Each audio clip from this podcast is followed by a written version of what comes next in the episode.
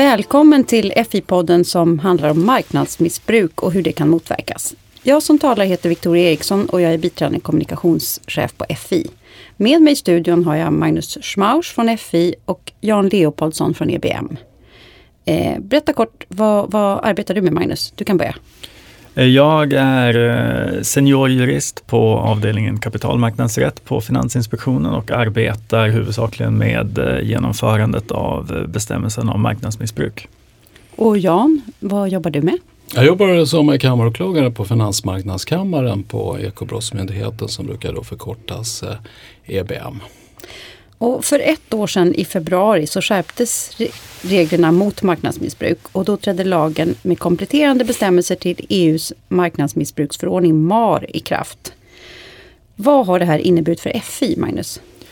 Det har medfört en ganska stor förändring i hur vi arbetar med marknadsmissbruk. Eh, vi har bland annat fått utökade befogenheter när det gäller utredningar av marknadsmissbruk. Men vi har också fått ta över en del av ansvaret för att ingripa mot överträdelser. Mot förbuden mot eh, insiderhandel och eh, marknadsmanipulation. Okej, eh, jag förstår. Och, så att, och då har det inneburit någonting för EBM också, eller hur Jan?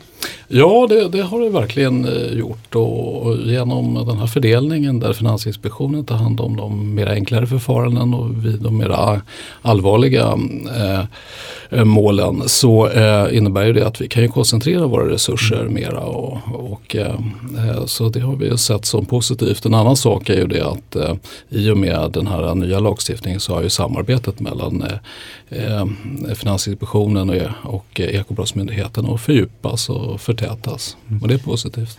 Ja, tidigare var det ju så att när Finansinspektionen tog emot en anmälan om misstänkt marknadsmissbruk så skickades den ju vidare till Ekobrottsmyndigheten eh, nästan utan handpåläggning.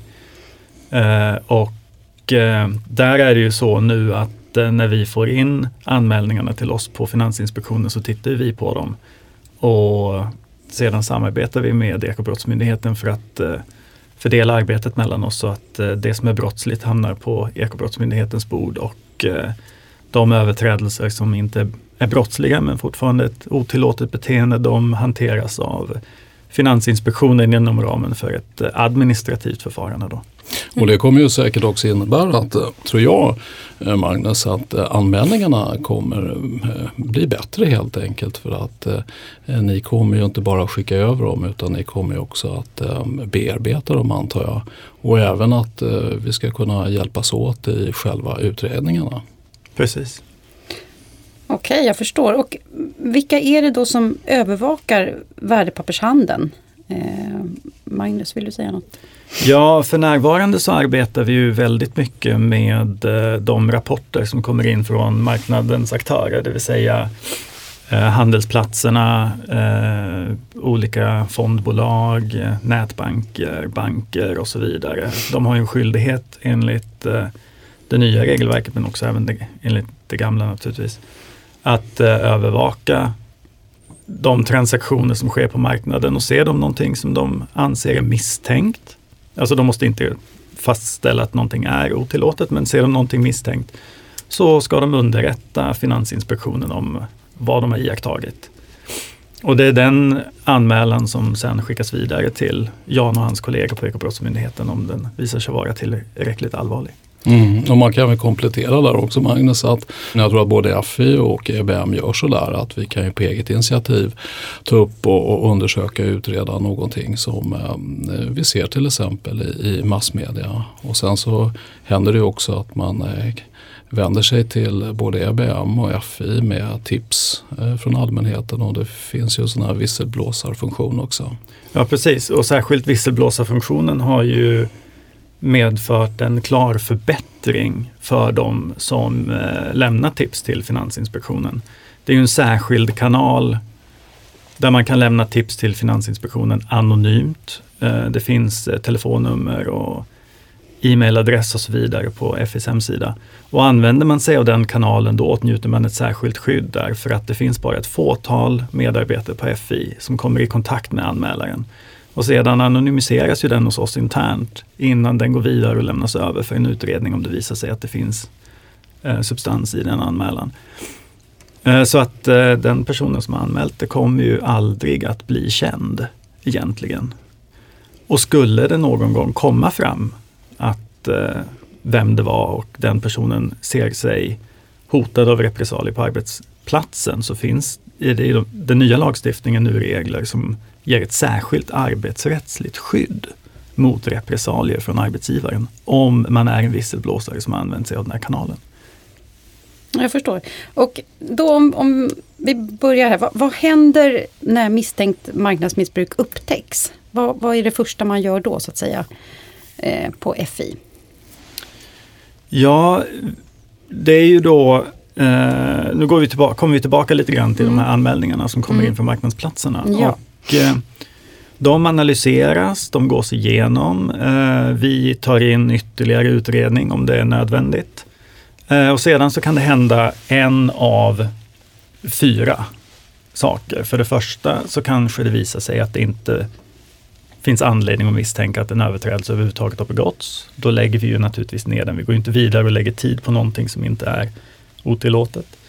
Det andra är att vi kanske konstaterar att det är någonting som har hänt i ett annat land eller i en annan medlemsstat inom EU och då lämnar vi över ärendet och anmälan till den behöriga myndigheten för det landet. Det kan vara Finland, Frankrike, Storbritannien och så vidare.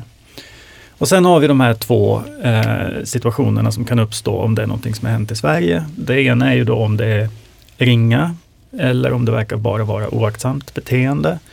Då hamnar det i den administrativa fåran och ligger på FIs bord. Om det visar sig att det finns anledning att anta uppsåt och det är av normalgraden eller är grovt, då överlämnar vi det till EBM. Och här, och det kan du berätta lite om Jan, så har vi ett väldigt bra samarbete i hur vi ska hantera de här gränsdragningsfrågorna som kan uppkomma när två myndigheter eh, ska dela på samma kaka. Mm. Ja, verkligen. Och, och eh, vi träffas ju regelbundet och, eh, eh, för att just disk diskutera de här gränsdragningsfrågorna. Jag tycker att vi har kommit väldigt långt med det. Så att det ser inte jag i framledes som något större problem. Nej, och inte från, från vår sida heller. Och det blir ju bara bättre och bättre. Mm. Men antalet anmälningar om marknadsmissbruk tycks ha ökat rejält under förra året. Vad, vad kan det bero på Jan? Ja, jag, jag, jag, tror att det beror på helt enkelt att eh, handeln ökar ju. Omsättningen, det är fler som handlar och det är fler bolag. Vi har sett en väldig ökning av bolag som noteras på eh, både på Stockholmsbörsen, Nasdaq och på Aktietorget och på NGM.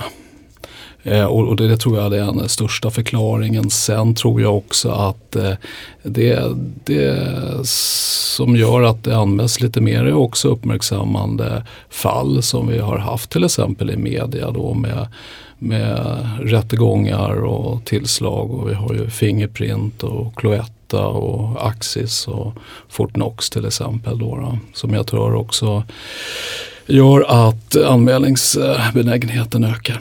Men när antalet anmälningar då ökat som vi har sett mm. Eh, i fjol, eh, kommer det också sannolikt att leda till fler sanktioner eller åtal? Kan det... Ja, jag skulle tro att det gör det faktiskt mm. och vi har redan då ifrån 2017 eh, jämfört med 2016 med ungefär 25 procent ökat antalet åtal när det gäller insiderbrott och, och det är nog bland annat ett, ett, ett uttryck för det. När det gäller marknadsmanipulationerna så är det ju lite svårt att, att räkna nu genom att vi har fått en fördelning mellan Finansinspektionen och EBM. Mm. Och, och, man kan säga det mm, också att eh, och sen så eh, ser vi också eh, lite trender. Just nu så ser vi ju en, en, en trend som eh, när det gäller att påverka aktiepriset som eh, brukar gå under benämningen layering. Eh, och det handlar helt enkelt om att man försöker att eh, påverka priset genom att lägga en väldigt stor eh, köporder och eh, eh, precis under den bästa köparen och fast man egentligen är säljare och på det viset försöker att påverka priset. Vi har sett flera fall av det faktiskt. Och eh, sen har vi också haft en period nu med eh, där vi har också haft eh, marknadsmanipulationer genom de sociala medierna genom helt enkelt att man har eh, bloggat. Man har köpt aktier, man har bloggat och sen så har man spridit, länkat det och sen har man cashat hem. Och eh, där kommer vi om en vecka få då en dom som kommer att från hovrätten som kommer att tala om om eh, det här är straffbart eller inte. Mm, jag förstår. Det blir intressant att se eh, om en vecka då med andra ord. Men efter att de här nya reglerna har börjat gälla så har FI börjat ge privatpersoner förelägganden om sanktionsavgifter för då lite mindre allvarliga förseelser som inte är brottsliga. Och hur många är det som har fått de här föreläggandena men som inte har godkänt FIs beslut, Magnus? Vad är det som händer där? Ja, jag, jag, kan börja med att försöka förklara lite kort hur det här förfarandet fungerar. Gärna. För det är inte alla som, som, som är så insatta i det regelverket. Eh, I den här nya lagstiftningen som eh, har medfört det här eh, delade ansvaret mellan EBM och FI. Man har kallat det för en sanktionsväxling. Alltså man har växlat över vissa sanktioner då från EBM, från det straffrättsliga till FI som är det administrativa. Eh, så eh, har ju FI då det här utredningsansvaret som jag redan har berättat om och eh, om man då kommer fram till att det här är ringa och inte uppsåtligt, alltså att det inte utgör ett brott, då är det FI som ska ingripa och det gör vi då genom det här sanktionsföreläggandet som, som du nämnde, eh, Veronica. Och eh, då ser det ut på ett sådant sätt att eh, Finansinspektionen har ju naturligtvis en löpande kommunikation med Eh, Eh, den berörda personen, vi, de blir underrättade om, eh, om misstanken. De inkommer med ett yttrande och berättar vad det är som har hänt och hur de ser på saken. Och eh, om det då fortfarande finns anledning att, eh, att ingripa, om man då så att säga anser att in, eh, överträdelsen är styrkt, utfärdar vi det här sanktionsföreläggandet. Och det är ett kortfattat meddelande till personen där vi underrättar vederbörande om att eh, vi konstaterar att en viss gärning har varit en överträdelse och att det föranleder då en sanktionsavgift på ett visst belopp. När man får det här föreläggandet så har man två val. Man kan antingen godkänna eller inte godkänna. Om man godkänner det här sanktionsföreläggandet så gäller det som en lagakraftvunnen dom och då stannar eh, processen där. Eh, så fort man har betalat den här sanktionsavgiften som kommer. Håller man inte med Finansinspektionen i bedömningen då kan man ju välja att inte godkänna det här sanktionsföreläggandet. Eh, och eh, då kan Finansinspektionen istället väcka talan vid Stockholms tingsrätt. Eh, det kan vi prata om lite mer om en, om en stund kanske, hur, hur den processen ser ut. Men när vi har kommit så här långt så kan vi säga idag, när vi spelar in det här, att eh, ungefär en tredjedel har valt att inte godkänna sanktionsföreläggandena. Medan två tredjedelar då har accepterat eh, det ingripande som eh, Finansinspektionen har föreslagit. Mm. Eh, en del fall har ju uppmärksammats även av media och så vidare och eh, frågor har liksom ställts till oss eh, av olika slag. Och en fråga som har återkommit det är hur kan köp av en enda aktie leda till marknadsmissbruk? Ja, alltså köpet av en aktie i sig är ju inte otillåtet. Utan det som är frågan är om den transaktionen på en aktie på något annat sätt kan ha lett till att marknaden har vilseletts. Eller kan förväntas ha vilseletts. Och det kan ju ske på flera olika sätt, men det vanligaste sättet som det sker på, det är ju att en transaktion med en enda aktie leder till en kurspåverkan som inte motsvarar transaktionens egentliga värde. Prissättningen på aktiemarknaden ska i alla fall i teorin fungera så att den är en funktion av utbud och efterfrågan.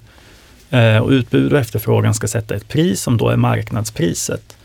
Om man går in med ett köp om en aktie i en handel som är, har en viss omsättning överlag, så kan man alltså ge en vilseledande signal, till exempel om man betalar ovanligt mycket för en enda aktie. Därför att den som går in och tittar på hur handeln har utvecklats under dagen, den ser ju då det här höga priset, men ser inte att den här prisförändringen beror på en enda aktie. Utan om priset har stigit sig 20 procent på grund av den här enda aktien, då tänker sig ju en person att även omsättningen och intresset i aktien har ökat i motsvarande mån för att det här priset ska uppstå. Men om det bara är en enda aktie som har gett den här effekten, ja, då har ju den aktien så att säga skickat en vilseledande signal till marknaden. Och då kan man väl Magnus uppfatta det så om, om plötsligt eh, kursen rusar iväg. Och om man bara tittar då på eh, kursen, att man kan börja undra, är det något som händer? Är det någon eh, stor affär eller någon eh, stor nyhet som kommer att komma och på det sättet blir vilseledd? Precis, och det finns ju två eh, allmänna sätt som man kan använda de här enpetarna för att manipulera kursen på. Det ena är ju vad man brukar kalla för kursvård, det vill säga personer som har ett stort innehav som ser att kursen utvecklas i negativ riktning. De kan få ett intresse av att gå in med ett stort antal mindre transaktioner med något högre betalkurs då för att eh, försöka upprätthålla ett sken av att det finns ett intresse i aktien. Och det andra är ju sådana som går in och genomför flera sådana transaktioner under en väldigt kort tidsperiod för att få andra investerare att eh, reagera och tänka att här händer någonting, här är det någonting intressant som är på G och så vidare. Här, händer, här utvecklas kursen i snabb takt, här måste jag också gå in och och det här gäller ju särskilt i, i de eh, aktierna där det inte är så stor handel, de så kallade illikvida aktierna och då, där man kan påverka kursen väldigt mycket med hjälp av köp av en aktie. Precis. Så att vidta åtgärder mot det här, det handlar eh, mycket om att skapa åter eh, stärka förtroendet för handelsplatserna antar jag då. Att det ska finnas ett gott förtroende och att när man handlar med aktier så är det rätt signaler Ja, alltså eh, ett stort, ett, att man har förtroende för kapitalmarknaden är ju ett fundamenta i vår moderna ekonomi. Eh, ja, verkligen. Och man måste ju fundera lite också på varför vi har den här lagstiftningen och att vi har den här lagstiftningen. Det är ju på grund av att eh, värdepappersmarknaden, finansmarknaden är så väldigt viktigt. För att eh, det är ju där vi har alla vårt sparande. Vi har privatpersoners sparande, vi har bolagens sparande där bolagen får kapital så att de kan expandera och de kan nyanställa personer som i sin tur betalar skatt till samhället och det är ju så tillväxten eh, eh sker. Eh, och det är där vi har våra pensioner och eh, har man inte förtroende för aktiemarknaden längre så kommer att radikalt våra pensioner att eh, påverkas. Jag tänkte bara häromdagen till exempel att om man inte kan lita egentligen på kurser och volymer längre för att det blir för mycket fusk och båg. Om 20% av investerarna och kapitalet till exempel går till obligationsmarknaden för att de anser att det är säkrare och tryggare där så kommer ju det ha en, en, en klar påverkan till exempel på våra pensioner och det är därför vi har den här lagstiftningen. Mm. Därför att eh, annars eh, brottslighet här är ju eh, samhällssystemhotande. Så att utifrån det här regelverket då, hur, hur bestämmer man nivån på sanktionsavgifterna? Magnus, du får gärna börja. Ja, alltså nivån på sanktionsavgifterna och då talar vi inte om straffen. Mm. de är ju alltid ett eh, vad ska vi säga, om man ska tala i matematiska termer som en ekvation så är de en funktion av, av omständigheterna i det enskilda fallet. Det vill säga att det är, det är ju alltid omständigheterna i det enskilda fallet som avgör vad som är en lämplig sanktionsavgift. Eh, först måste man ju titta naturligtvis på vad det är för typ av överträdelse. Det kan vara en egen handel, det kan vara eh, så kallade enpetare, alltså kursmanipulation genom transaktioner med en eller ett fåtal aktier. Eh, men även inom den kategorin finns det flera olika som vi redan varit inne på. Det finns ju de kursvårdande och de mera alltså, eh, trendskapande transaktionerna. Finns det något tak? Det finns ett tak i lagstiftningen idag som är eh, 5 miljoner euro för privatpersoner och för eh, juridiska personer, alltså företag, eh, 15 miljoner euro. Om inte omsättningen är så stor att man kommer över det taket, för då är det den omsättningsfunktionen som avgör. Jag förstår. Och hur stämmer de här avgifterna överens med eh, om man hamnar eh, på EBMs eh, åtgärdsbord så att mm, säga mm. Och man gör något brottsligt? Mm. Vad kan konsekvenserna bli om man gör någonting ja, hos er? Då, låt mig först säga det att, att Eh, Eh, de här höga sanktionsavgifterna eh, nu eller höga, de här sanktionsavgifterna. Eh, det är ju ett uttryck också för att eh, man, man med den skärpta lagstiftningen att man vill öka bekämpningen av marknadsmissbruket. Det är, det är så att säga ett, ett led i det och, och, eh, och, och det är ju bra. Och, eh, men, men sen är det också viktigt att, att de allvarligare fallen också att de har en, får också en strängare konsekvent konsekvens än sanktionsavgifterna. Och därför är det viktigt nu med tanke på de, finans, eh, de sanktionsavgifterna som Finansinspektionen beslutar om och dessutom att straffskalan, maximistraffet har blivit högre när det gäller eh, marknadsmissbruk upp till sex år. Att också straffen eh, blir eh, tuffare. Eh, och, eh, och det är någonting som vi naturligtvis eh, förväntar oss också av domstolar och, och eh, även av eh, lagstiftare. Eh, men, men sen är det naturligtvis så att de här sanktionsavgifterna de kommer ju slutligen att bestämmas av domstolarna.